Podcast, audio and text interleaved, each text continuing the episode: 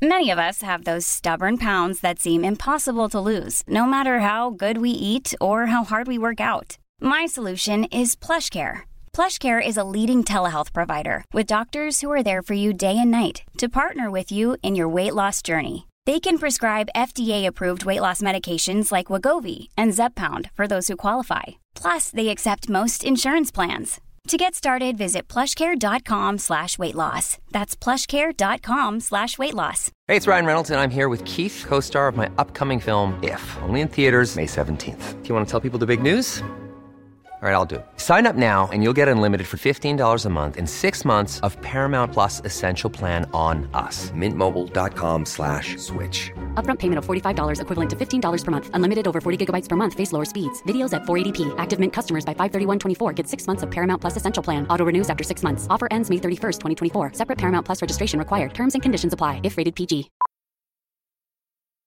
Millions of people have lost weight with personalized plans from Noom. Like Evan, who can't stand salads and still lost 50 pounds. Salads, generally, for most people, are the easy button, right? For me, that wasn't an option. I never really was a salad guy. That's just not who I am. But Noom worked for me. Get your personalized plan today at Noom.com. Real Noom user compensated to provide their story. In four weeks, the typical Noom user can expect to lose one to two pounds per week. Individual results may vary. Ramzan Ramzan رمضان۔ بن پانچ ہجری میں غزبۂ خندق ہوئی ہے۔ تیسری بڑی لڑائی۔ نبی صلی اللہ علیہ وسلم جب مدینہ ہجرت کر کے آئے تو پہلی بڑی لڑائی ہوئی۔ بدر کی اتنی ہسٹری یاد رکھا کریں۔ پہلی بڑی لڑائی کون سی ہوئی؟ غزبۂ بدر۔ اس کے بعد دوسری بڑی لڑائی ہوئی ہے غزبۂ عہد پھر اس کے بعد جو تیسری بڑی لڑائی ہوئی ہے وہ ہوئی ہے خندق۔ عہد کے بعد خندق میں یہ ہوا کہ عرب کے سارے قبائل نے مل کے سوچا کہ بھائی ایک ہی دفعہ سب مل کے مدینہ کی معاذ اللہ اینٹ سے اینٹ بجا دیتے ہیں تاکہ یہ قصہ ہی ہمیشہ کے لیے ختم ہو جائے۔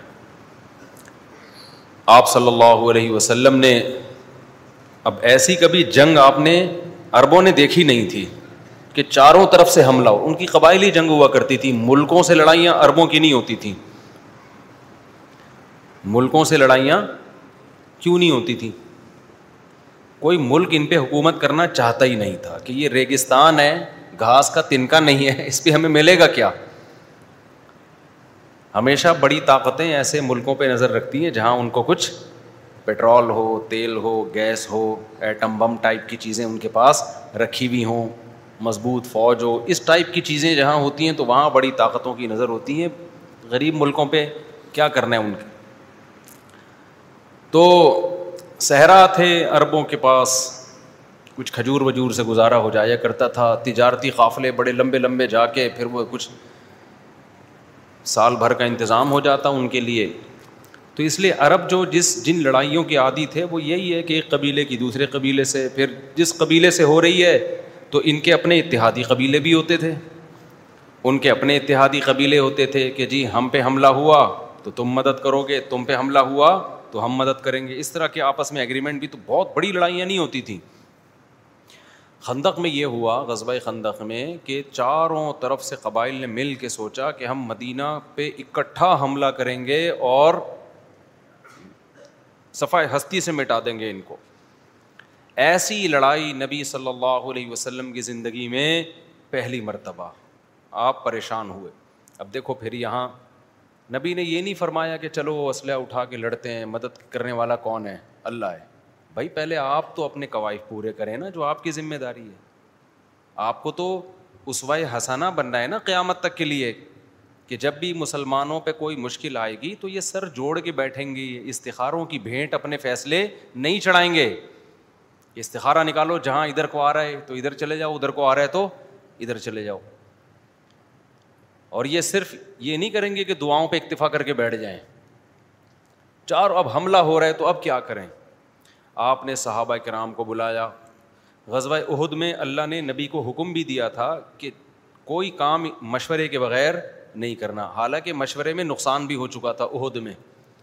مشورہ ہوا تھا کہ باہر نکل کے لڑنا ہے اور نقصان ہو گیا تھا۔ پھر بھی آپ نے اللہ نے فرمایا کہ کرنا مشورہ ہی ہے۔ تو نبی صلی اللہ علیہ وسلم نے صحابہ کو جمع کیا، بھائی کیا کریں؟ حضرت سلمان فارسی رضی اللہ تعالیٰ عنہ جو ایران اور فارس کے رہنے والے تھے، انہوں نے بتایا کہ ہم ان جنگوں کے عادی ہیں۔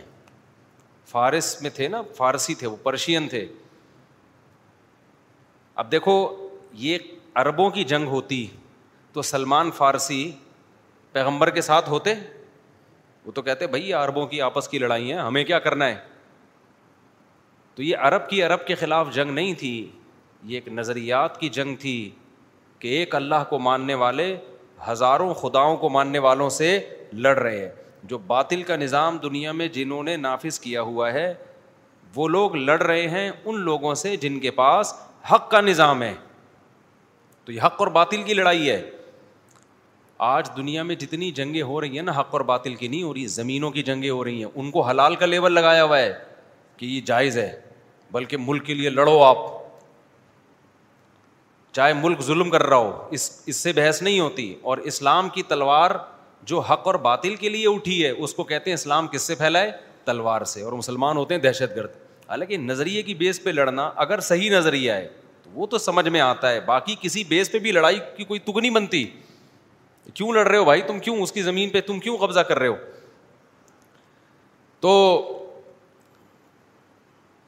نبی صلی اللہ علیہ وسلم نے مشورہ لیا۔ تو حضرت سلمان فارسی رضی اللہ تعالی عنہ نے عرض کیا، یا رسول اللہ، ہمارے یہاں جب ایسی لڑائیاں ہوتی ہیں، تو مسئلہ کیا ہے؟ ابھی ہم نے دشمن پہ بڑھ کے حملے تھوڑی کرنے، اتنی تو ہمیں طاقت نہیں ہے۔ اتنے بڑے بڑے قبائل چاروں طرف سے اکیلے نہتے کہاں لڑ سکتے ہیں ان سے؟ یہ تو مشورے میں بات ہی نہیں ہوئی ہے کہ ہم نے ان کو کیسے فتح کرنا ہے۔ نہ نہ ان کو مدینہ آنے سے روکنا کیسے ہے؟ ڈیفینس کیسے کرنا ہے؟ تو مشورہ کس پہ ہو رہا تھا؟ اقدام پہ نہیں، بلکہ ڈیفینس پہ۔ حضرت سلمان فارسی نے عرض کیا، یا رسول اللہ، ہمارے یہاں جب ایسی لڑائیاں ہوتی ہیں تو ہم خندقیں کھودتے ہیں، بڑی بڑی خندقیں۔ تاکہ دشمن ان خندقوں کو کراس نہ کر سکے۔ ظاہر ان میں اترے گا۔ ایک اسپیڈ بریکر ہو گیا نا، ایک بہت بڑا۔ تو پہلے تو گھوڑے تھے۔ اس میں تو ٹینک بھی نہیں آ سکتے خندقوں کو کراس کر کے۔ تو گھوڑے تھے، وہ کیسے آئیں گے اس کے اندر؟ اور مشورے ہوئے، تو اس کے علاوہ نبی اور صحابہ کے پاس کوئی آپشن نہیں تھا۔ لیکن یہ خندقیں کھودنا آسان کام نہیں تھا۔ کیسے گڑے کھودیں بھائی؟ تھوڑا تھوڑی اتنا لمبا بارڈر مدینہ کے اطراف میں، اتنا بڑا بارڈر کہ جہاں سے بھی دشمن کی فوج کے گھسنے کا خطرہ ہے، وہاں اتنی چوڑی خندق کھودیں کہ دشمن کے گھوڑے اس کو کراس نہ کر سکیں۔ یہ آسان کام نہیں ہے۔ لیکن اس کے علاوہ کوئی آپشن تھا نہیں۔ صحابہ سارے کام کاج، کاروبار بزنس معاش، تجارت چھوڑ چھاڑ کے کس کام میں لگ گئے؟ کدال چلانے میں۔ خود نبی صلی اللہ علیہ وسلم بھی اسی میں لگ گئے۔ اور کہیں نرم زمین تھی، کہیں پتھریلی زمین، بڑے بڑے پتھر آ جاتے، ان کو کھودنا مشکل۔ تو ایسی حالت ہوئی ہے، اور دشمن نے چاروں طرف پڑاؤ ڈالنا شروع۔ ادھر سے تیروں کی بارش ان کی طرف سے۔ اتنی سخت یرغار ہوئی ہے تیروں کی۔ کہ اس کا نقشہ پھر قرآن مجید نے سورہ احزاب میں احزاب کہتے ہیں لشکروں کو، حزب کہتے ہیں ایک لشکر۔ تو اس صورت کا نام ہی کیا ہے؟ احزاب۔ لشکروں والی صورت بہت سارے لشکروں نے حملہ کیا۔ تو اتنی تیر اندازی اور اتنی موت کا خطرہ کہ ابھی بس پہنچے یہ لوگ مدینہ میں۔ اور ادھر خندقیں کھودی جا رہی ہیں، جلدی جلدی لیکن نبی صلی اللہ علیہ وسلم کا ویژن دیکھے یہاں بڑے بڑے معجزے بھی ظاہر ہوئے۔ آپ صلی اللہ علیہ وسلم کدال آپ نے ماری تو ایک پتھر سے چنگاری اڑی۔ آپ نے فرمایا، میں روم اور فارس کے کنگن تمہارے ہاتھوں میں دیکھ رہا ہوں۔ کیا مطلب؟ بہت جلد روم اور فارس، یہ اس وقت کے امیرکا اور روس سے بھی زیادہ پاورفل ریاستیں تھیں، صدیوں سے چلی آ رہی تھیں۔ ایک طرف روم تھے عیسائیوں کی ایک طرف فارس آگ آس آگ پرستوں کی۔ یہ دو بڑی پاورفل ریاستیں تھیں۔ روم تھے اس طرف کو، یہ قبلہ ہے نا جس طرف۔ اس کے شمال کی طرف اور فارس کس طرف تھے؟ ایران کی طرف۔ تو اسی وجہ سے عیسائیت کا سارا زور زیادہ تر رشیا اور پھر یورپ کی طرف گیا ہے نا، ترکی اور یورپ کی طرف۔ وہاں ان کی بڑی ریاستیں قائم۔ اس طرف جو تھے نا، یہ آگ پرست لوگ تھے۔ تبھی آپ دیکھیں نا ہندوستان میں وہ بھی بت پرست لوگ آتش پرست لوگ، پارسی وارسی، یہ جو خطہ ہے نا ہمارا، یہ زیادہ تر آتش پرستوں کا تھا اور بت پرستوں کا خطہ تھا۔ تو نبی صلی اللہ علیہ وسلم اتنی کمزوری کی حالت میں اور آپ خوشخبری کیا دیکھ رہے ہیں کہ روم اور فارس جو بڑی بڑی ریاستیں اس کے کنگن کس کے ہاتھ میں آئیں گے؟ ان کے کنگن تمہارے ہاتھ۔ کوئی ہوتا اس وقت دنیا پرس وہ کہتا دیکھو بھائی حالت اپنی یہ ہے کہ اپنا دفاع ہو نہیں رہا اور خوشخبریاں کیا دی جا رہی ہیں کہ روم اور فارس میں ہماری فوجیں داخل ہونے والی ہیں۔ یہ بھی آپ صلی اللہ علیہ وسلم کے سچے نبی ہونے کی دلیل ہے۔ علماء نے نا ہمارے نبی کے معجزات جمع کیے ہیں جو صحیح احادیث سے ثابت ہیں۔ بہت سارے ہیں وہ معجزات، صرف معجزہ یہی تھوڑی ہے کہ چاند کے دو ٹکڑے کر دیے۔ یہ جو آپ کا اتنا کانفیڈینس تھا نا، اتنا کانفیڈینس اور ایسے کانفیڈنٹ ہو کے آپ صلی اللہ علیہ وسلم کام کر رہے تھے، یہ کانفیڈینس خود اس کی دلیل ہے کہ آپ کو اپنے نبی ہونے کا یقین تھا۔ اور صحابہ بھی اسی وجہ سے لگے ہوئے آپ کے ساتھ۔ تو اسی میں پھر یہ واقعات ہوئے کہ بھوک سے حالت خراب ہو گئی، صحابی نے اپنا پیٹ دکھایا کہ پتھر باندھا ہوا ہے، آپ نے اپنا پیٹ دکھایا، دو پتھر باندھے ہوئے تھے۔ پھر ایک صحابی نے دعوت کی نبی صلی اللہ علیہ وسلم کی، دودھ پلانا شروع کیا تو ایک پیالہ سب کو کافی ہو گیا۔ ہانڈی میں سے سالن ڈالنا شروع کیا۔ آپ نے میزبان کو حکم دیا کہ ہانڈی کا ڈھکن کھول کے نہیں دیکھنا۔ ٹھیک ہے، بس نکالتے رہو۔ نکالتے رہے اور سب کے سب لوگ سیر ہو گئے۔ تو صحابہ نے یہ معجزات بھی دیکھے۔ حضرت عبداللہ ابن مسعود رضی اللہ تعالیٰ عنہ فرمایا کرتے تھے۔ دیکھیں، قرآن کی ایک آیت ہے۔ مشرقین مکہ کہتے تھے کہ آپ کوئی معجزہ دکھائیں نا۔ بار بار معجزے، جب کوئی معجزہ دکھایا جاتا تو نئے معجزے کا مطالبہ۔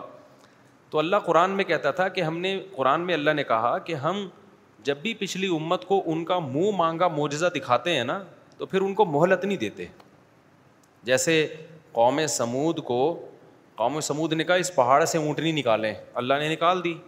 لیکن پھر اس کے بعد ان کو مہلت نہیں ملی ہے کہ اب ایمان نہیں لائے تو ہلاک کر دوں گا اور ہلاک کر دیا پھر اللہ نے۔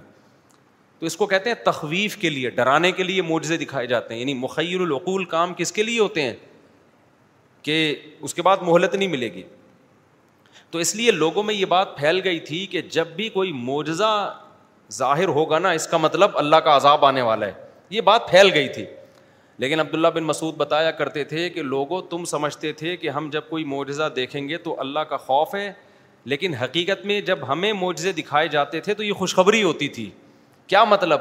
یہ معجزہ کافر کے لیے تو عذاب کا، کی پیش گوئی ہے، مسلمان کے لیے کیا ہے؟ اور خوشخبری ہے کہ اللہ کس کے ساتھ ہے؟ تمہارے ساتھ ہے۔ تمہیں ضائع نہیں ہونے دے گا۔ تو اس سے پتا چلا کہ اللہ کا ایک ہی عمل، ایک شخص کے لیے عذاب اور دوسرے کے لیے رحمت ہو سکتا ہے۔ اسی سے اندازہ لگا لو کہ یہ جتنی ٹینشنیں اور پریشانیاں آتی ہیں نا، حدیث میں آتا ہے کہ جو بے صبرے ہیں، ان کے لیے یہ ٹینشن عذاب ہے۔ اور جو صبر کرنے والے ہیں، ان کے لیے یہ ٹینشن ہے اللہ کی رحمت۔ بہت سے لوگ پوچھتے ہیں نا کہ ہمیں کوئی ٹینشن ہو رہی ہے، پتہ نہیں اللہ کی طرف سے ہے یا عذاب ہے۔ تو میں کہتا ہوں بھائی، اگر ناشکری کی توفیق مل رہی ہے، اللہ سے دوری ہو رہی ہے، تو یہ عذاب بن کے آئی ہے۔ کوئی گناہ ہوا ہے جس کی سزا مل رہی ہے۔ اور اگر یہ اللہ کے قرب کا ذریعہ بن رہی ہے، تو پھر یہ کیا ہے؟ یہ محبت ہے اللہ کی۔ کیونکہ پیغمبروں پر بھی مشکلات آئی ہیں۔ حدیث میں آتا ہے، حضرت عائشہ فرماتی ہیں، میں نے نبی سے عرض کیا، یا رسول اللہ، یہ تعاون کیا چیز ہے؟ وبا پھیلتی ہے نا، جنازے اٹھتے ہیں۔ آپ نے فرمایا، اللہ کا عذاب ہے، لیکن مسلمان کے لیے یہ رحمت ہے۔ ویسے تو دنیا پہ عذاب ہے، کرونا ہو یا کوئی بھی ہو، بے تحاشا لوگ مرتے ہیں، کاروباروں کی ایسی کی تیسی۔ بہت سی فضائیہ کمپنیاں ٹھپ ہو گئیں، کتنے لوگ بے روزگار ہو گئے، کتنے جوان موتیں ہو گئیں، عذاب ہے نا۔ لیکن جنہوں نے صبر کیا، بھائی اللہ کی تقدیر پہ راضی ہیں، ہم علاقہ چھوڑ کے بھاگیں گے۔ نہیں، گھر میں بوڑھا بیمار ہے کورونا میں آپ کے دادا دادی، ہم گھر چھوڑ کے فرار نہیں ہوں گے۔ بیگم بیمار ہو گئی، میں نے ایسے لوگ دیکھے ہیں، بیگم بیمار مارکیٹ سے شوہر شارٹ ٹھیک ہے، آپ احتیاط کر، اس زمانے میں کرنی چاہیے تھی احتیاط، لیکن یہ تو نہیں کہ گھر چھوڑ کے بھاگ جائیں آپ، ملک چھوڑ کے بھاگ جائیں۔ اس کی شریعت نے اجازت نہیں دی، بلکہ صبر کریں۔ اللہ کی تقدیر پہ راضی رہیں، تو اسی تقدیر میں اگر آپ پر بھی موت آ گئی، تو یہ موت کیا ہے؟ پھر شہادت ہے۔ تو ایک ہی چیز ایک شخص کے حق میں عذاب ہو سکتی ہے، وہی چیز دوسرے کے حق میں رحمت ہو سکتی ہے۔ نبی صلی اللہ علیہ وسلم نے فرمایا، قرب قیامت میں ایک لشکر بیت اللہ کے قریب پڑاؤ ڈالے گا حملہ کرنے کے لیے۔ فیدا کانو بھی بیدا بیدا کے مقام پہ جب وہ ہوں گے نا یق صفو بھی اولہم و آخرہم سارے دھسا دیے جائیں گے زمین میں۔ حضرت عائشہ نے فرمایا، یا رسول اللہ کئی فیقصف بھی اولیم و آخرہم وفیم اسواق ہم و ملئی سمن ہم یا رسول اللہ، اس لشکر میں بہت سے ایسے لوگ ہوں گے جو صرف کاروبار کی نیت سے وہاں جہاں بھی مجمع ہوتا ہے، ٹھیلے لگتے ہیں کہ نہیں لگتے؟ چھ آدمی یہاں جمع ہو جائیں، گنے کے رس والا پہنچ جائے گا گولا گنڈے والا۔ اب دیکھو، شب برات میں، قبرستان میں بدتی لوگ کیا کچھ جشن منا رہے ہوتے ہیں، لیکن دیوبندی جو گولے گنڈے والا ہوگا، وہ پہنچ جائے گا وہاں پہ۔ ٹھیک ہے نا؟ اس سے کہا جائے گا بھائی تو شب برات میں، قبرستان میں تو کیا کر رہا ہے؟ تو تو بھائی، بریلوی مسلک کا نہیں ہے، تو دیوبندی مسلک کا ہے۔ وہ کہے گا، بھائی، میں سفید پگڑی والا ہوں تبلی میں وقت لگاتا ہوں لیکن گولے گنڈے یہاں پہ ٹائٹ بک رہے ہیں میرے۔ گول گپے کی دکان پہ پبلک آئی ہوئی ہے نا؟ ہو سکتا ہے وہ کہ بھائی، میں نہیں سمجھتا شب برات کو جانا چاہیے قبرستان، اتنا جتھوں کی شکل میں۔ لیکن یہ کہ ابھی بھائی، ہمارا تو بزنس ہے بھائی۔ تو بہت سے لوگ ایسے ہوتے ہیں جو اس گناہ میں ان کے ساتھ شریک نہیں ہوتے، وہ تو مجمع دیکھ کے جہاں بھی ان کو کوئی بزنس ہو وہ پہنچ جاتے ہیں۔ تو حضرت عائشہ نے عرض کیا، یا رسول اللہ، بہت سے لوگ جب مجمع اتنا ہوگا تو بہت سے لوگ تو کسی اور مقصد سے وہاں پر ہوں گے۔ اللہ ان کو بھی دھسا دے گا۔ آپ نے فرمایا ہاں اللہ ان کو بھی کیا کرے گا؟ دھسا دے گا۔ لیکن ثم یوب آسون علانیاتہم لیکن جب قیامت میں حشر ہوگا تو پھر ہر ایک سے اس کی نیت کے حساب سے معاملہ ہوگا۔ یہ دھسا اس لیے تھا کہ بیت اللہ پہ حملہ کرنے کے لیے آیا تھا اور یہ دھسا صرف گولے گنڈے کے چکر میں دھسا تھا یہ۔ ٹھیک ہے نا؟ گولے گنڈا بیچنے کے لیے آیا تھا یہ۔ تو پھر آخرت میں اللہ کیا کر دے گا؟ چھانٹی۔ کیونکہ دنیا میں جب عذاب آتا ہے نا، پھر عذاب یہ نہیں دیکھتا کہ یہ نماز پڑھنے والا ہے، اس کو تھوڑا فرشتوں سے ذرا سائڈ پہ کر لو۔ اور یہ والا کیا کرتا ہے کہ یہ چونکہ برائی کے لیے آیا ہے، اس کو کیا کرو؟ جب زلزلہ آتا ہے تو بھائی سارے ہی لپیٹ میں آتے ہیں۔ اللہ بچائے ہم سب کو عذاب سے۔ نمازی بھی اور بے نمازی بھی، شرابی بھی اور تقوے والے بھی، دنیا میں اللہ کا قانون یہی ہے۔ ہاں کہیں کہیں ایسا ہوا ہے پیغمبروں کے دور میں کہ اللہ نے ایمان والوں کو پہلے بستی سے نکال لیا۔ اس میں بھی ایسا نہیں ہے کہ عذاب آیا تو ایمان والے بچ گئے۔ نہ نہ ایمان والوں کو پہلے سے نکالنے کا انتظام کیا گیا ہے۔ اس کی شاید یہ وجہ تھی کہ وہ تھوڑے سے لوگ ایمان لے کر آتے تھے، وہی بھی مر جاتے تو بچتا کون پھر پیچھے؟ آگے نسل ہی ساری خراب ہو جاتی نا۔ لیکن اب تو پوری دنیا میں ایمان والے پھیلے ہوئے ہیں، اس لیے اللہ بچائے، کہیں عذاب آتا ہے تو ایمان والے بھی کیا کرتے ہیں؟ بلکہ ایمان والے اس لیے زیادہ رگڑے میں آ رہے ہوتے ہیں کہ یہ احتیاطیں کم کر رہے ہوتے ہیں آج کل۔ کرونا میں نیک لوگ زیادہ ان للہ ہوا ہے، کیونکہ وہ گلے مل مل کے ایک دوسرے کے منہ پہ چھینک رہے تھے اللہ پہ توکل اور اعتماد کا ثواب حاصل کرنے کے لیے۔ وہ سمجھ رہے تھے کہ اسے بہت ثواب ملے گا دوسرے کے منہ پہ چھینکنے سے۔ تو وہ بہت سارے بزرگ اس میں زیادہ گئے ہیں، حقیقت ہے۔ تو دوسرے نمبر پہ ڈاکٹر بہت گئے ہیں کیونکہ وہ پیشنٹ کا علاج کر رہے تھے۔ خیر، اب تو جو جنہوں نے جانا تھا چلے گئے، اللہ سب کو محفوظ رکھے اور سب کی اچھے کی رپورٹ رکھے اللہ تعالیٰ۔ خیر، تو اب یہاں موجے ظاہر ہوئے، بہت سارے۔ تو اسی کا اللہ تعالیٰ نے قرآن مجید میں نقشہ کھینچا ہے۔ قرآن میں اللہ نے فرمایا، میں جلدی جلدی آیتیں پڑھ لیتا ہوں، پھر ہم آگے چلتے ہیں۔ یا یو الدین مرود کرو نعمت اللہ علیکم، اے ایمان والو، اللہ کی نعمت کو یاد کرو اد جاعت کم جنود، جب تمہارے پاس بہت سارے لشکروں نے حملہ کیا فارص اللہ علیہ مری ہوں جنود الم تروہا، ہم نے ہواؤں کا طوفان بھیجا، ہواؤں کا طوفان آیا جس سے ان کے خیمے اکھڑ گئے۔ ان کے لیے وہاں قدم جمانا مشکل ہو گیا، یہ اللہ کی طرف سے مدد ہوئی۔ اور ہم نے ایسے لشکر بھی اتارے جن کو تم نے اپنی آنکھوں سے نہیں دیکھا، وہ فرشتوں کے لشکر تھے۔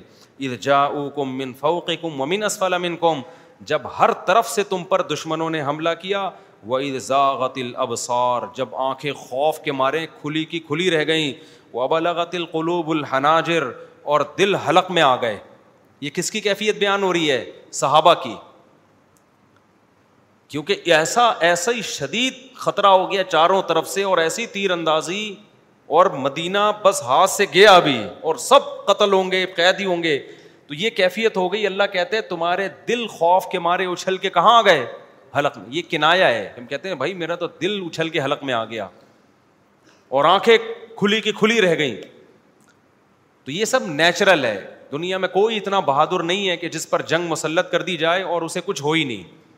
میں بار بار کہتا ہوں نا کہ دینداری کا جو معیار آج لوگوں نے بنایا ہوا ہے، قرآن و سنت میں وہ معیار نہیں ہے۔ دیندار آدمی کے ساتھ وہ تمام تر طبعی اور حالتیں پیش آتی ہیں جو دیندار بھی دوسری شادی کرتے ہوئے ٹانگیں کانپتی ہیں اس کی۔ یہ نہیں ہو سکتا کہ جی بہت بڑا بہادر ہے۔ تبھی کتنے ہی بڑے بڑے بہادر لوگ آتے ہیں میرے پاس جنہوں نے علاقوں کے علاقے فتح کیے ہوئے ہوتے ہیں۔ آرمی میں بڑے بڑے آفیسر ہوتے ہیں وہ۔ اور کارگل میں ان کی بڑی بڑی خدمات ہوتی ہیں، وہ جب دوسری شادی کرتے ہیں، میں کہتا ہوں، آپ کی ٹانگیں کیا ہوں گی؟ کانپیں گی ذہن میں رکھنا۔ چاہے نشان حیدر شہادت کے بعد آپ کو ملے، یا کوئی وہ تمغہ امتیاز ملے، یا کچھ بھی ملے۔ یہ نیچرل ہے، جس مسلمان کی دوسری شادی کے وقت ٹانگیں نہیں کانپ رہی ہیں، وہ دائرہ استغفر زیادہ ہو جائے گا۔ کہنے والا تھا، دائرہ اسلام سے وہ دائرہ انسانیت سے خارج ہے۔ دائرہ انسانیت کا مطلب وہ نارمل نہیں ہے۔ تو وہ تو ہوگا۔ اچھا خیر ہم کہاں سے کہاں چلے گئے؟ تو یہ سب چیزیں نیچرل ہیں میرے بھائی۔ تو تو صحابہ کی کیفیت کیا ہوئی ہے؟ دیکھو اسلام اس طرح سے دنیا میں پھیلا ہے۔ لڈو کھا کے نہیں پھیلا۔ یہ صحابہ پہ۔ اور یہ وہ لوگ ہیں جو بےچارے مکہ سے ہجرت کر کے گھر بار چھوڑ کے آئے۔ ان کو امیدیں دلائی گئی یہ ہو جائے گا، یہ ہو جائے گا۔ ہوا کیا؟ پہلا بدر کا مارکا ہو گیا۔ وہ ایک ٹینشن۔ پھر عہد کا مارکا ہو گیا۔ وہ بھی جنگ مسلط ہوئی۔ پھر یہودیوں کی غداریاں پھر خندق ہو گئی۔ وہ ایک مستقل ٹینشن۔ لیکن کیسا جذبہ صحابہ کرام کا، کیسا ایمان قدم پیچھے نہیں ہٹ رہے۔ بھائی ساتھ دیا ہے تو جینا مرنا اب ساتھ ہوگا۔ اور ایک طرف بنی اسرائیل تھے۔ اللہ نے فرعون کے ظلم سے ان کو نجات دی۔ خود سے دی بنی اسرائیل کا صرف یہ کردار تھا کہ ایمان پہ قائم رہے وہ۔ اپنی آنکھوں سے فرعون کو ڈوبتا ہوا دیکھا۔ اب جب ریاست مل گئی، تورات مل گئی، نبی کہہ رہے ہیں، جاؤ اب خود جا کے لڑو، حملہ کرو، کہہ رہے ہیں، اے موسا تو جا اور تیرا رب جا، ہم یہیں بیٹھے ہوئے ہیں۔ تو یہ فرق تھا صحابہ کرام میں اور بنی اسرائیل میں۔ کیوں؟ آخری نبی ہے نا، تو اللہ امت بھی خاندانی دینا چاہتا ہے آخری نبی کو کہ اب نبوت والا کی ذمہ داری یہ امت ہی اٹھائے گی۔ تو اس امت میں نبیوں والی غیرت اور اوصاف ہوں گے تو یہ کام ہوگا، ورنہ نہیں ہو سکتا۔ سمجھتا ہے کہ نہیں سمجھتا ہے؟ آگے چلو میرے بھائی و بلغت القلوب الحناجر و تغنون باللہ الظنون اور تمہیں اللہ کے بارے میں خیالات آنے لگے۔ یہ بھی نیچرل ہے۔ بعض دفعہ وسوسے آنا شروع ہو جاتے ہیں۔ اتنی صحابہ کرام پہ مشکلات آئی ہیں کہ شیطان نے صحابہ کے دل میں وسوسے ڈالنا شروع۔ بھائی، کہاں گئی وہ مدد؟ ہم سے تو بڑے وعدے کیے گئے تھے اسلام دنیا میں آئے گا غالب ہوگا نبی آخری نبی ہیں اور ایسا امن قائم ہوگا کہ ایک عورت زیورات سے آراستہ ہو کے صنع سے حضر موت کی طرف جائے گی کوئی نظر اٹھا کے دیکھنے والا نہیں ہوگا If you're looking for plump lips that last, you need to know about Juvederm lip fillers. With Juvederm Volbella XC and Juvederm Ultra XC, your lip look, whether it's subtle or bold, can last up to one full year with optimal treatment and no additional maintenance. Find a licensed specialist and see if it's right for you at Juvederm.com today. That's J-U-V-E-D-E-R-M.com. Add fullness to lips in adults over 21 with Juvederm Volbella XC or Juvederm Ultra XC. Do not use if you have severe allergies or a history of severe allergic reactions, or if you're you're allergic to lidocaine or the proteins used in Juvederm. Tell your doctor if you have a history of scarring or taking medicines that decrease the body's immune response or that can prolong bleeding. Common side effects include injection site redness, swelling, pain, tenderness, firmness, lumps, bumps, bruising, discoloration, or itching. As with all fillers, there's a rare risk of unintentional injection into a blood vessel, which can cause vision abnormalities, blindness, stroke, temporary scabs, or scarring. For full important safety information, visit Juvederm.com. Hiring for your small business? If you're not looking for professionals on LinkedIn, you're looking in the wrong place. That's like looking for your car keys in a fish tank. LinkedIn helps you hire professionals you can't find anywhere else, even those who aren't actively searching for a new job but might be open to the perfect role. In a given month, over 70% of LinkedIn users don't even visit other leading job sites. So start looking in the right place. With LinkedIn, you can hire professionals like a professional. Post your free job on linkedin.com slash people today. لیکن یہ ہو کیا رہا ہے ہمارے ساتھ ہیں بھائی بھوک پیاس اور گڑے کھد رہے ہیں اور اتنی ٹینشن اور پھر بھی تیر پہ تیر چل رہے ہیں اتنی تیر اندازی ہوئی اور اتنا خطرہ ہوا کہ نبی صلی اللہ علیہ وسلم کی زندگی میں پہلی مرتبہ چار نمازیں ایک ساتھ قضا ہوئی ہیں ظہر اثر مغرب عشا سمجھتے ہو کہ نہیں سمجھتے؟ کیوں پڑھ ہی نہیں سکتے تھے نا؟ کوئی جگہ ہی نہیں مل رہی تھی جہاں کھڑے ہو کے نماز پڑھے دشمن نہ آئے، تو جان بچانا پہلے فرض ہے۔ اور اللہ نے میدان جنگ میں نماز پڑھنے کا طریقہ بھی نازل نہیں کیا تھا۔ بعد میں تو اللہ نے نازل کر دیا اور بتا دیا کہ جنگ میں بھی نماز قضا کرنے کی اجازت نہیں لیکن اس میں بھی حکمت تھی کہ تاکہ پتہ تو چلے کہ جب چار نمازیں قضا ہوں گی تو پڑھی کیسے جائیں گی؟ تو نبی نے ان چاروں کو پڑھا۔ کیسے پڑھا؟ جو پہلے قضا ہوئی تھی وہ پہلے، پھر اثر پھر مغرب، پھر عشا اسی وجہ سے امام احمد ابن حنبل اور امام ابو حنیفہ، اس حدیث کی روشنی میں دونوں اماموں کا قول ہے کہ اگر کوئی صاحب ترتیب ہے نمازیں ترتیب سے پڑھتا آ رہا ہے، تو اگر ایک نماز قضا ہو جائے گی تو جب تک وہ پڑھے گا نہیں، اگلی ہوگی نہیں اس کی۔ اسی حدیث کی بیس۔ اور اسی حدیث سے یہ بھی پتہ چلا چاروں ائمہ کا اتفاق ہے کہ نمازیں جتنی بھی زیادہ قضا ہو جائیں، جب تک قضا پڑھو گے نہیں، صرف توبہ سے معاف نہیں ہوں گی۔ یہ جو ہمارے اہل حدیث حضرات کہتے ہیں کہ جب اتنی ساری نمازیں ذمے میں قضا ہو گئیں تو صرف توبہ سے معاف ہو جاتی ہیں۔ ہم جب کہتے ہیں کہ بھائی کیا دلیل ہے، تو یہ الٹا ہم سے حدیث پوچھ رہے ہوتے ہیں کہ آپ کے پاس کون سی حدیث ہے کہ قضائے عمری پڑھنا فرض ہے۔ وہ بھائی دعویٰ آپ کر رہے ہو کہ اتنی نمازیں ہو جائیں تو بغیر پڑھے معاف ہوتی تو حدیث آپ کے ذمے ہیں۔ الٹا ہم سے حدیث مانگ رہے ہو۔ جب ہم حدیث دکھاتے ہیں کہ یہ تو چار قزا ہوئی تھی، تو پڑھی ہے نا پہلے، تو چار ہزار کا بھی یہی حکم ہے۔ تو کہتے نہیں، چار ہزار پہ کوئی حدیث دکھاؤ۔ یاد رکھو، جو دعویٰ کرتا ہے دلیل اس کے ذمے۔ میں کہتا ہوں، اس نے میرے پچاس روپے کھائے ہیں۔ عدالت کہتی ہے، دلیل پیش کرو۔ میں دو گواہ لے کر آتا ہوں۔ جی اس نے پچاس روپے کھائے ہیں، واپس نہیں کیے۔ عدالت میرے حق میں فیصلہ کرتی ہے۔ پھر میں اگلے دن عدالت کے پاس گیا۔ میں نے کہا، اس نے پچاس کروڑ روپے کھائے ہیں۔ عدالت کہتی ہے اب اس سے گواہ لیے جائیں گے۔ یہ دلیل دے گا کہ پچاس کروڑ روپے اس نے نہیں کھائے۔ میں کہوں گا، جج صاحب، قانون کی کتاب میں لکھا ہوا ہے، جو کسی کے پچاس روپے کھائے، تو جو دعویٰ کرے گا نا کہ اس نے کھائے ہیں، وہ دلیل دے گا۔ تو عدالت کہے تو پچاس روپے کے بارے میں لکھا ہے، پچاس کروڑ کے بارے میں تھوڑی لکھا ہے۔ صحیح ہے نا؟ جج صاحب، وہ سپریم کورٹ نے پچاس روپے کے بارے میں فیصلہ کیا تھا کہ جو پچاس کا دعویٰ کرے گا، دلیل اس کے ذمے ہوگی۔ ہائی کورٹ کا جج کہہ رہے سپریم کورٹ کا فیصلہ پچاس کے بارے میں تھا، پچاس کروڑ کے بارے میں نہیں تھا۔ آپ نے دعویٰ کیا، اس نے پچاس کروڑ کھائے ہیں۔ تو یہ کہے گا کہ میں نے نہیں کھائے اور اس پہ دلیل لے کر آئے گا کہ میں نے نہیں کھائے۔ ابے بھائی کامن سینس کی بات ہے۔ جو نہیں کھائے، وہ دلیل نہیں دیتا۔ دلیل وہ دیتا ہے جو کھانے کا دعویٰ کر رہا ہے۔ ہمیں اسلام میں نماز اگر کسی نے چھوڑ دی تو ہمیں یہ تو ملتا ہے کہ قزا کے بغیر وہ نماز صرف توبہ سے معاف نہیں ہوتی قزا بھی پڑھنی پڑے گی۔ بخاری کی حدیث ہے، فجر کی نماز رہ گئی۔ آپ نیند کا غلبہ ہوا، فجر نکل گئی۔ آپ نے پہلے قزا پڑھی ہے۔ اور یہ بھی حدیث ہے غزب خندق کی۔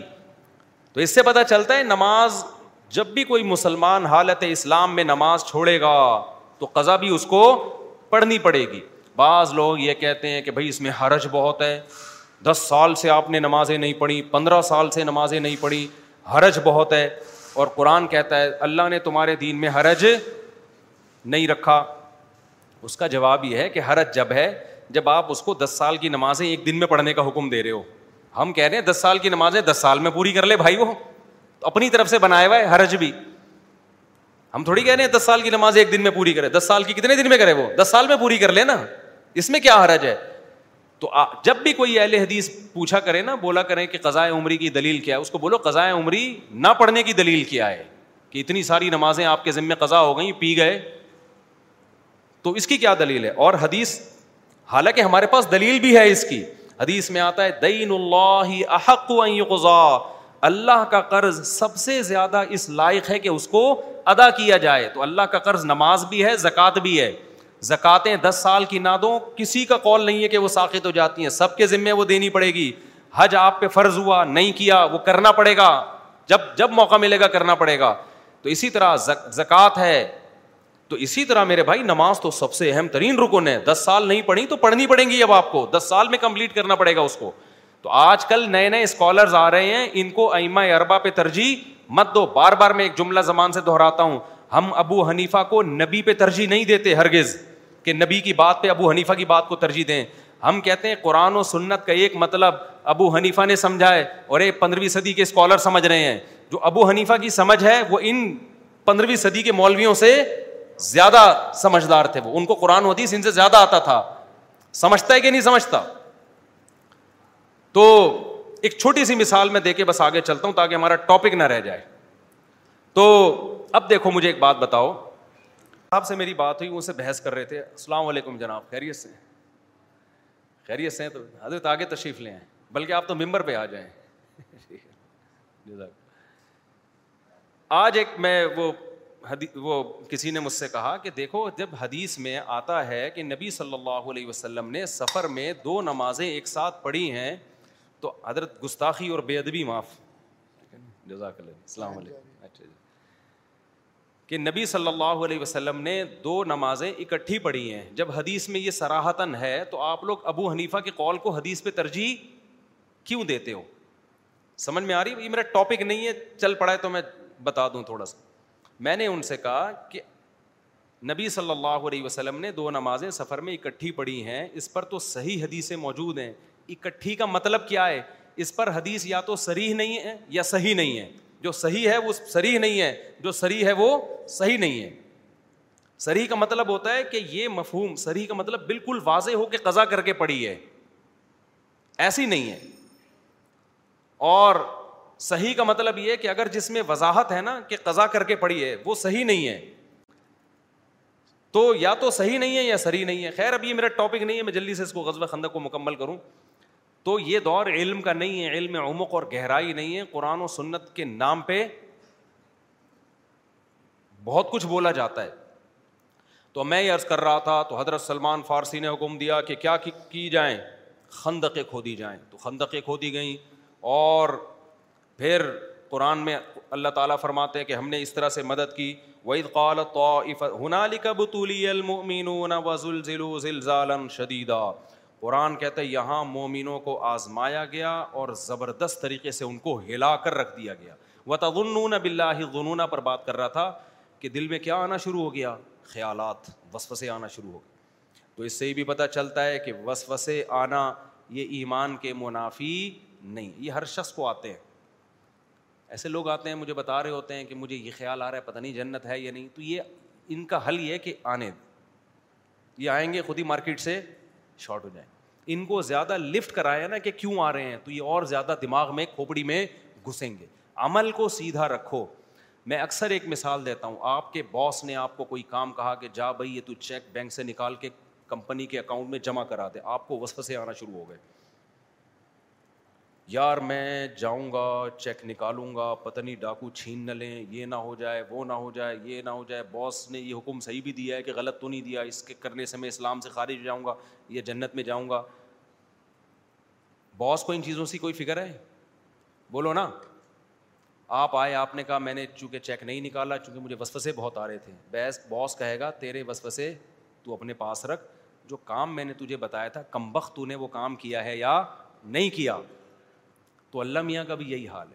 آپ کے ذمے جو کام لگایا ہے نا، نماز پڑھو، وضو کرو، زکوٰۃ دو، بہنوں کی وراثت ان کے حوالے کرو، عقیدہ اپنا صحیح رکھو، یہ کام تمیز سے کرتے رہو۔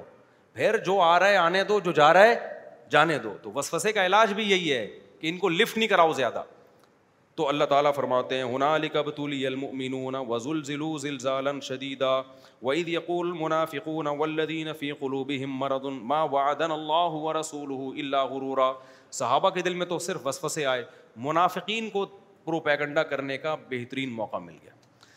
منافقین نے کہا، ہم تو پہلے ہی کہتے تھے کہ یہ اللہ رسول کے وعدے صرف سیاسی وعدے ہیں۔ جیسے ایک سیاسی مولوی صاحب تقریر کر رہے تھے، سیاست میں لوگ تقریریں کرتے ہیں نا سیاست دان کبھی کسی سیاست دان کو سچ بولتے ہوئے دیکھا تقریر میں آپ نے؟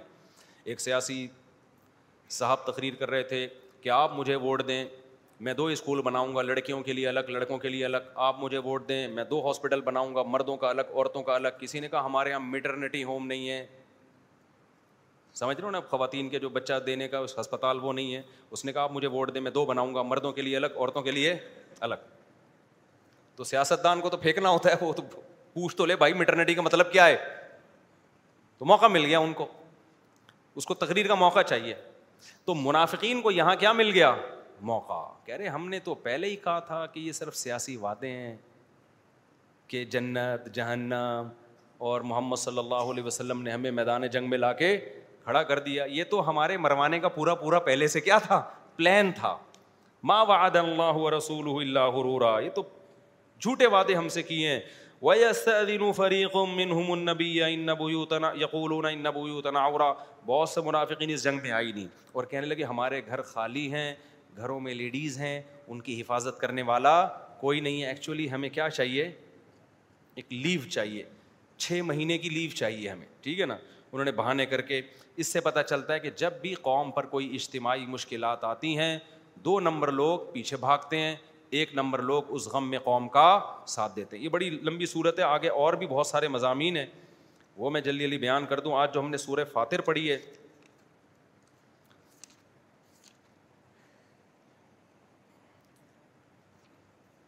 اچھا اس میں ایک بات یہ بھی دیکھو، قرآن مجید کیا کہہ رہا ہے؟ یا یو نبی کلی ازواجی کا وبا ناتی کا سورہ احزاب میں۔ اے نبی، اپنی بیویوں سے اور اپنی بیٹیوں سے کہہ دیں۔ تو اس سے پتہ چلتا ہے کہ نبی کی بیٹیاں ایک سے زیادہ ہیں یا نہیں ہیں؟ کوئی یہ تعویل کر سکتا ہے کہ امت کی عورتوں کو روحانی بیٹیاں کہا گیا ہے؟ اس کا جواب اگلی آیت کے اگلے حصے میں ونسا المؤمنین اے نبی، اپنی بیویوں سے، اپنی بیٹیوں سے اور عام مسلمان عورتوں سے کہہ دیجیے آپ۔ اس سے پتہ چلتا ہے کہ جو قوم، جو شخص یہ کہے کہ نبی کی صرف ایک بیٹی تھی، وہ اس آیت کا منکر ہوا کہ نہیں ہوا؟ تو نبی صلی اللہ علیہ وسلم کی حضرت فاطمہ کے علاوہ کتنی بیٹیاں تھیں؟ تین بیٹیاں اور تھیں۔ تو چار بیٹیاں تھیں، جن میں دو کا نکاح حضرت عثمان سے کیا ہے؟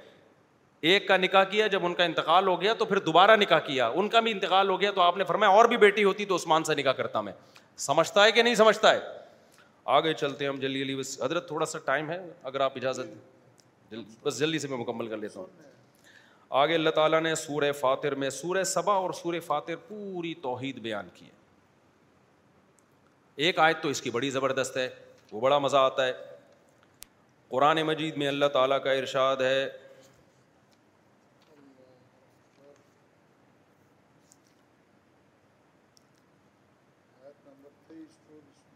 آیت نمبر تیرہ چودہ بھی بڑی مزے اور آیت نمبر سورہ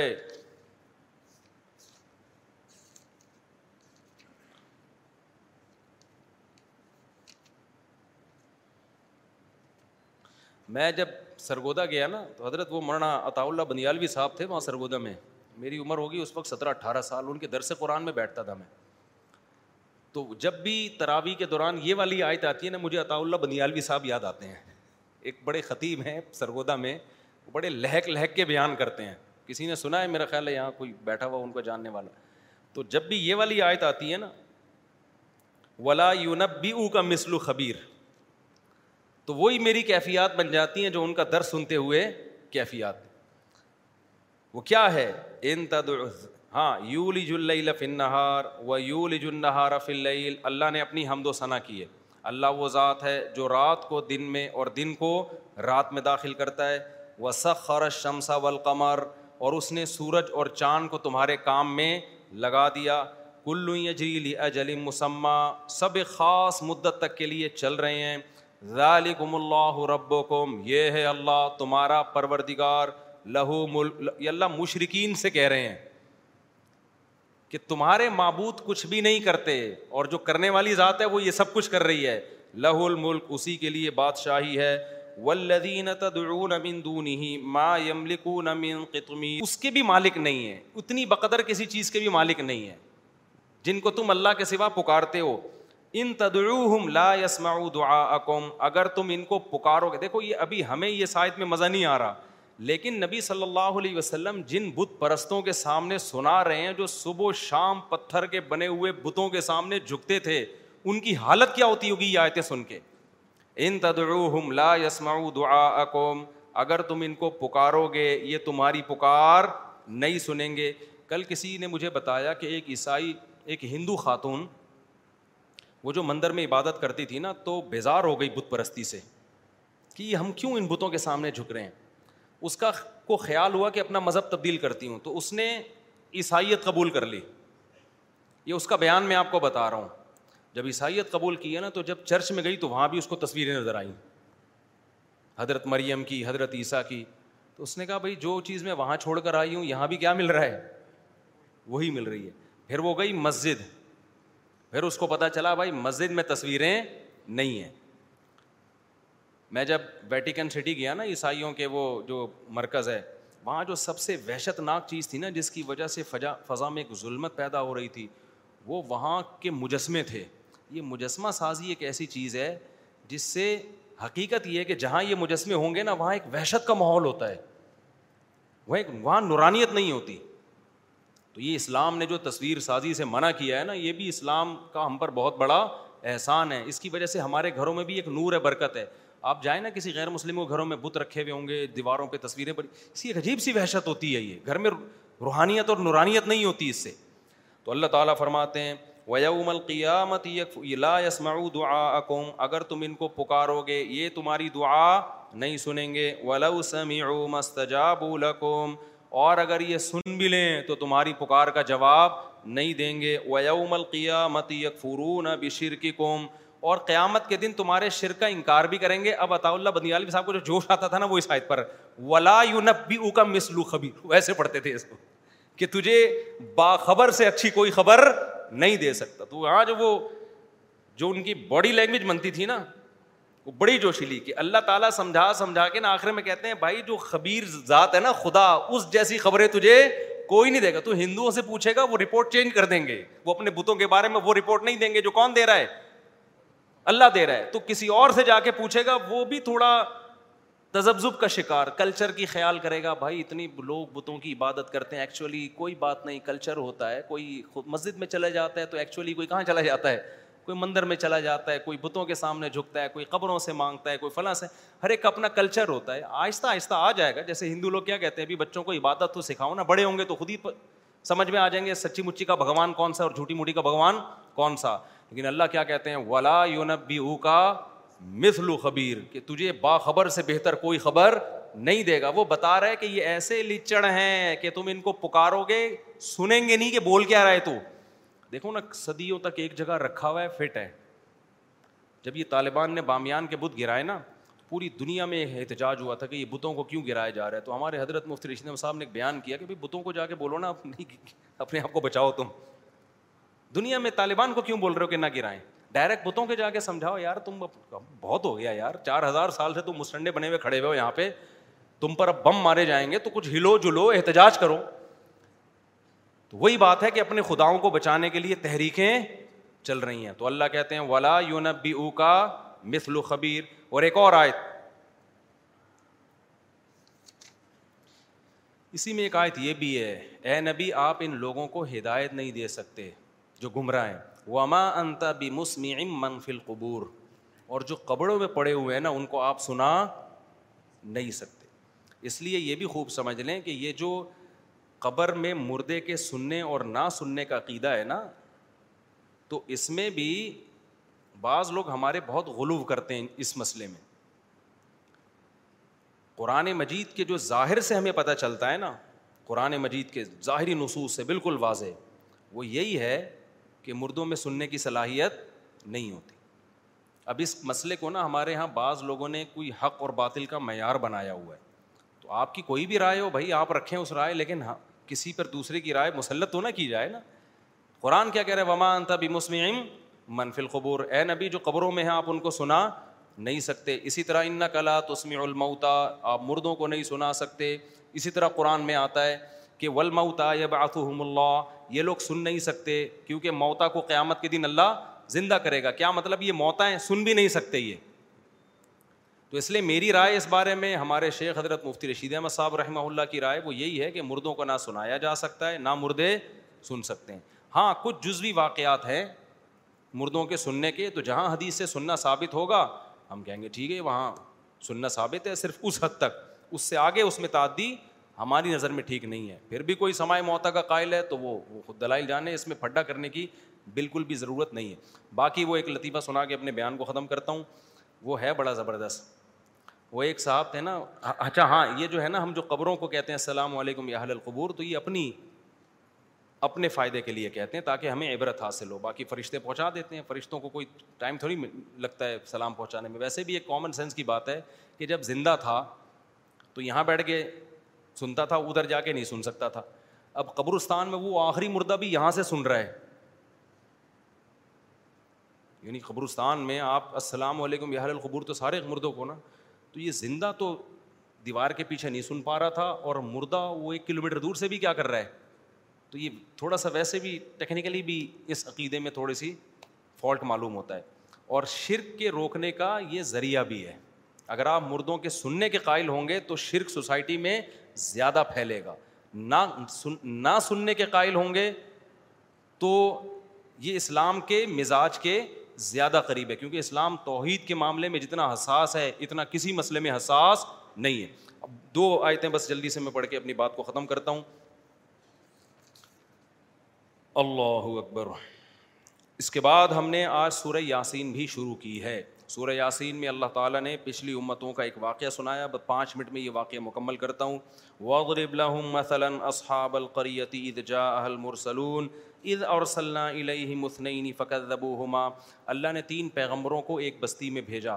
بہت سے حضرات کہتے ہیں اس سے مراد انتاکیہ ہے۔ واللہ عالم اللہ ہی جانے۔ کون سی بستی ہے؟ یقینی طور پہ انتاکیہ نہیں، جس ترکی میں جہاں زلزلہ آیا ہوا ہم گئے بھی ہیں۔ وہاں بہت ساری ایسی چیزیں بھی ہیں کہ یہ وہ جگہ ہے جہاں وہ بندہ آیا تھا، یہاں یہ ہوا تھا۔ قصے ہیں، اللہ ہی بہتر۔ میں ایک دفعہ عجائب گھر میں گیا تو وہاں نا ترکی کے، تو مجھے بتایا کہ یہ فلاں چیز ہے، یہ فلاں چیز ہے۔ میں نے کہا، زبردست بھائی۔ آگے ایک تلوار لٹکی تھی۔ میں نے کہا، یہ کیا؟ انہوں نے کہا، موسیٰ علیہ السلام کا، وہ سوری، لاٹھی تھی۔ میں نے کہا، یہ کیا؟ میں نے، انہوں نے کہا، موسیٰ علیہ السلام کا آسا ہے۔ میں نے کہا، یار وہ زیادہ ہو گئی ہے بھائی۔ یہ جو ہے نا، کیا ہو گئی ہے؟ یہ تھوڑی کیا ہو گئی ہے؟ یہ کچھ، اس سے مجھے پرانی رپورٹوں پہ بھی شک پیدا ہو گیا ہے کہ یار، پرانی رپورٹیں بھی کیا ہو گئی ہیں؟ ہمارا جو یہ عجائب گھر ہے نا ادھر کا لاہور کا، اس میں بھی پتہ نہیں منہ مبارک کے نام پہ کیا کیا رکھا ہوا ہے۔ کوئی مستند نہیں ہے۔ ترکی کی تو بہت ساری چیزیں پھر بھی مستند اس لیے کہ خلافت عثمانیہ تھی حکومتی سطح پہ کچھ چیزوں کو محفوظ کیا گیا۔ لیکن ہر جگہ ادھر منہ مبارک، ہر بارہ ربیع الاول کو منہ مبارک کی زیارت ہو رہی ہے۔ بھائی، کہاں سے تم کیوں پیغمبر کی طرف جھوٹ باندھتے ہو یار؟ کسی کے بال لے کے نسبت کر دینا، نبی کے بال ہیں اور اس کی اس کے جناب پھر وہ زیارتیں کروانا۔ تو یہ کہاں سے جائز ہو گیا؟ ان چیزوں کا بائیکاٹ کیا کریں۔ اور کمال کی بات یہ افسوس کمال تو نہیں افسوس یہ کہ چیزیں اربوں میں بھی آ رہی ہیں۔ دبئی میں پتہ نہیں کسی نے منہ عرب تو ایسے نہیں تھے۔ اربوں نے بھی بارہ ربی الاول کی چھٹی کر دی ہے سعود وہاں دبئی وغیرہ میں۔ حالانکہ عرب ایسے نہیں تھے۔ تو اربوں میں بھی یہ بدعتیں آہستہ آہستہ آنا شروع ہو گئی ہیں۔ تو کہیں بھی کوئی منہ مبارک کے نام پہ الو بنا رہا ہو، خدا کے غضب اور قہر سے اس کو ڈراؤ کہ جیسے نبی پہ جھوٹ باندھنا حدیث میں آتا ہے، جس نے مجھ پہ جھوٹ باندھا، وہ اپنا ٹھکانا جہنم میں بنا لے۔ تو جھوٹ صرف کال کا نہیں ہوتا، کوئی چیز جو نبی کی نہیں ہے، نبی کی طرف منسوخ کر دینا، یہ بھی کیا ہے؟ جھوٹ ہے۔ تو ایسے منہ مبارک کے نام پہ جو لوگ الو بنا رہے ہوتے ہیں، ان لوگوں کو سوسائٹی میں پروموٹ نہ کیا کریں، ان کے خلاف احتجاج کیا کریں۔ یہ لمبا واقعہ ہے، پھر ان شاء اللہ کل سنائیں گے۔ اللہ تعالیٰ سمجھنے کے عمل کی توفیق جلدی کوئی سوال پوچھنا ہے تو پوچھ لیں۔ جلدی سے جلدی سے اسپیڈ وہ لطیفہ رہ گیا تھا چٹکلا، وہ ایک قاری صاحب جو تھے نا، وہ بیمار نہیں ہوتے تھے۔ جی حضرت۔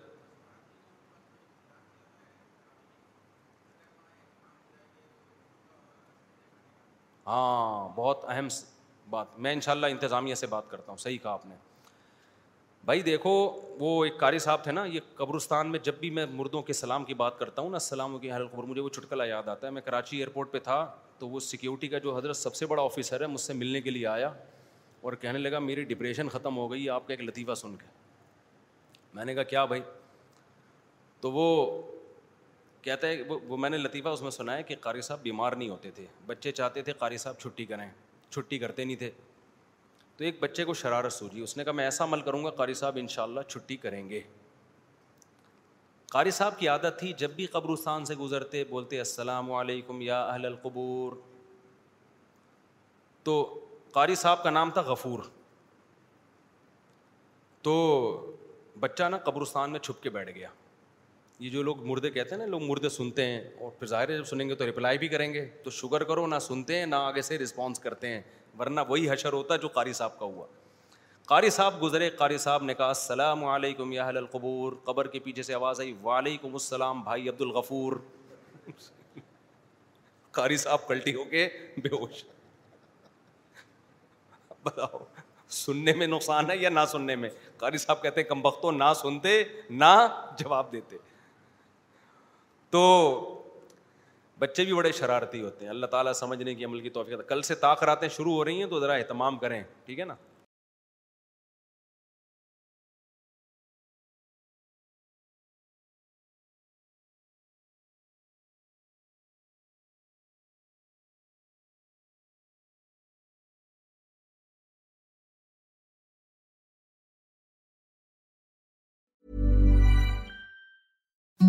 Imagine the softest sheets you've ever felt. Now imagine them getting even softer over time. That's what you'll feel with Bowl and Branch's organic cotton sheets. In a recent customer survey, 96% replied that Bowl and Branch sheets get softer with every wash. Start getting your best night's sleep in these sheets that get softer and softer for years to come. Try their sheets with a 30-night guarantee. Plus, get 15% off your first order at bowlandbranch.com. Code BUTTERY. Exclusions apply. See site for details.